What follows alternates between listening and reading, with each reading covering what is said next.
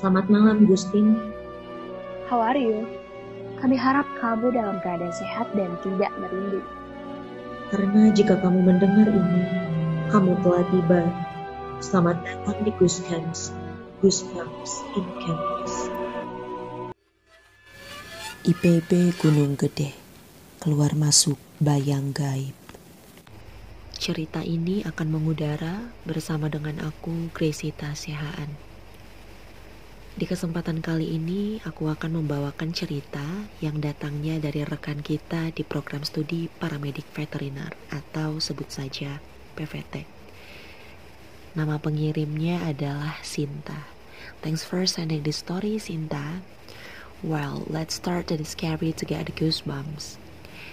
Sejak memasuki semester terakhir, Sinta memang hanya akrab dengan 4 orang sahabat yang kalau bisa dibilang sih mereka kemana-mana barengan.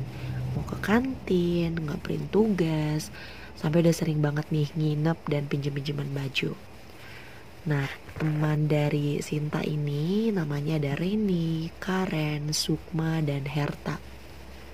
Mereka berlima ini adalah mahasiswi prodi PVT yang terkenal keakrabannya dengan hewan-hewan.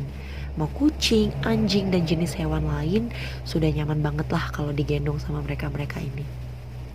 Namun kali ini mereka harus disapa oleh hal mistis nih. Karena Sinta dan 4 orang temannya ini pada sore itu dikejutkan dengan suatu bayang yang terasa tampak nyata. Bagaimana tidak? Sekitar pukul 4 sore, mereka harus bersiap untuk menghadiri kelas di kampus Gunung Gede, tepatnya di ruangan GG Anatomy. Pada pukul 4:20, Sinta itu udah mau OTW nih dari kosannya. Dia ngubungin temennya di grup, terus dia ngingetin pokoknya biar gak telat gitu. Sinta ngirim pesan isinya, "Gue bentar lagi OTW nih, gue tunggu di dekat gudang TIB. Buru ya, jangan sampai telat," gitu kata si Sinta. Ya biasa, dari antara teman-temannya memang Sinta ini yang paling suka ngingetin. Terutama di hari itu, dosen yang bakalan masuk ini terkenal dengan ketegasannya.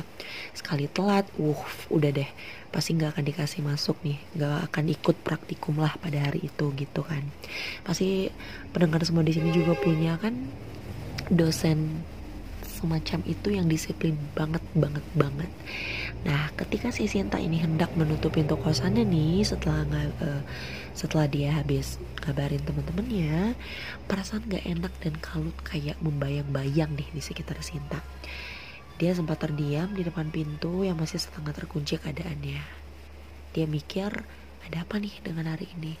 Kok tiba-tiba merinding, takut?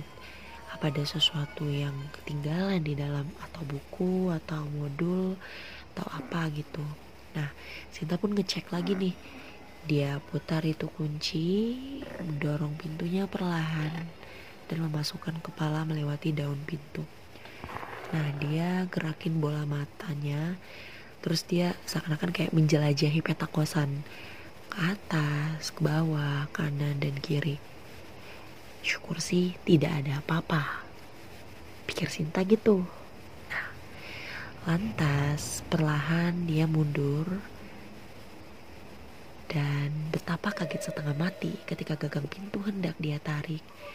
Sinta kan posisinya tuh lagi ngeliat ke arah bawah. Dan dia lihat sekelebat bayang hitam tanpa bentuk ikut keluar, seolah-olah gak mau terkunci di dalam. Nah, dengan terburu-buru dia rapatin pintu tuh. Dia kunci dan bergegas dengan penuh ketakutan ke arah kampus.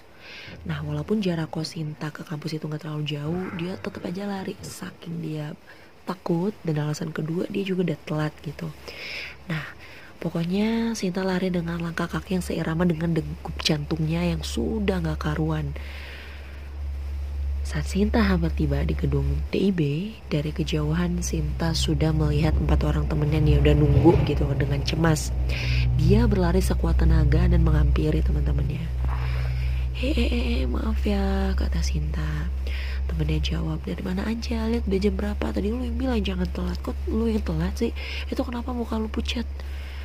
Terus Sinta jawab, maaf ya, tadi belum selesai Sinta jelasin. Temennya udah ngajak lagi nih. yaudah nanti aja nih kita ke kelas aja, yaudah cepet. Ini asli kita udah telat, ini dosennya nggak ngasih masuk nih pasti, kata temennya gitu. Akhirnya mereka berlima lari. Sesekali Sinta memegangi jantungnya dan wajah pucatnya. Mereka pun hampir tiba di depan kelas GG Anatomy. Dan mereka lihat dosennya baru aja masuk ke kelas. Nah, mereka pun menghela napas panjang lega. Karena syukur itu dosennya belum lama gitu loh. Masih bertepatan lah nyampenya sama mereka.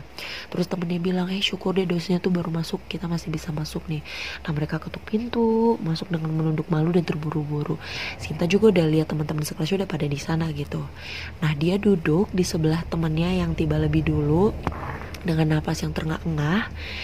Terus dia nyandarin kepala gitu kan di meja, berusaha kembali bernapas stabil. Nah, saking lelahnya berlarian, dia gak terlalu memperhatiin tuh keadaan kelas gimana. Sampai salah seorang temen yang udah duluan nyampe di kelas tuh nepuk dia. Terus dia tuh bilang, Sin, kok tumbenan sih lu pada sama temen-temen lu telat? Bisanya enggak. Terus hoki banget sih lu hari ini. Dosennya baru ngubungin PC, katanya beliau masih di kereta, masuk katanya ada urusan mendadak. Sementara temannya masih terus ngomong dan jelasin, Sinta dan keempat teman lainnya datang yang barengan tadi tuh saling memandang. Terus mereka terdiam dan kompak menegakkan kepala melihat ke arah meja dosen dan tak mendapati siapa-siapa di sana. 15 menit mereka terdiam, dosen yang dinantikan pun tiba. 1 jam kelas berlangsung, Sinta bener-bener udah gak fokus lagi nih. Ditambah keempat temennya tadi tuh udah sibuk banget nanya sama Sinta, sebenarnya sebelum tiba di kampus tuh apa sih kejadiannya sampai muka pucat gitu, apakah ada kaitannya sama dosen yang mereka lihat masuk ini. Nah, pertanyaan-pertanyaan itu ternyata buat Sinta makin takut dan terintimidasi nih.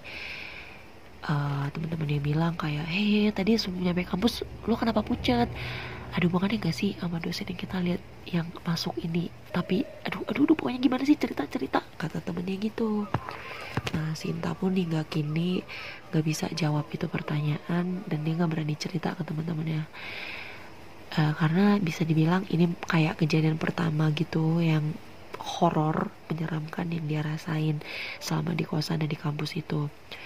Dia nggak tahu sampai sekarang apakah bayang hitam yang keluar dari pintu kosan itu ada hubungannya dengan penampakan dosen yang dia lihat dan teman-teman dia lihat memasuki kelas di sore itu. Well, Gustin, tidak ada hukum yang mewajibkan kamu harus percaya cerita ini atau tidak. Namun, apakah kamu percaya? It's exactly what you think it is. So, see you di episode selanjutnya bersama dengan aku, Krisita Sihaan.